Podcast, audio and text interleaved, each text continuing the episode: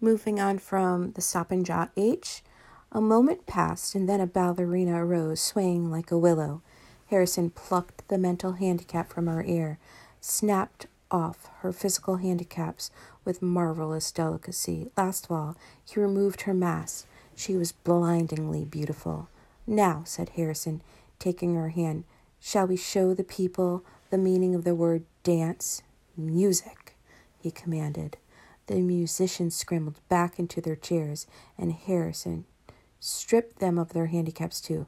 Play your best, he told them, and I'll make you barons and dukes and earls. The music began. It was normal at first, cheap, silly, false. But Harrison snatched two musicians from their chairs, waved them like batons as he sang the music as he wanted it to play. He slammed them back into their chairs.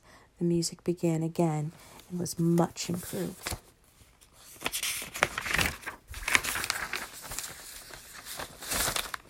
Harrison and his empress merely listened to the music for a while, listened gravely, as though synchronizing their heartbeats with it.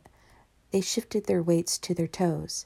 Harrison placed his big hands on the girl's tiny waist, letting her sense the weightlessness that would soon be hers. And then, in an explosion of joy and grace, into the air they spring. Not only were the laws of the land abandoned, but the law of gravity and the laws of motion as well. They reeled, whirled, swiveled, flounced, capered, gamboled, spun. They leapt like deer on the moon. The studio ceiling was 30 feet high, but each leap through the dancer, each leap brought the dancers nearer to it.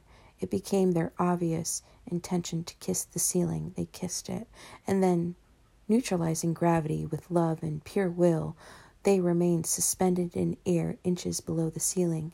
They kissed each other for a long, long time. I. Draw conclusions. Let's stop and jot. Reread lines 177 to 188. What words and phrases indicate how the narrator views the breaking of the laws?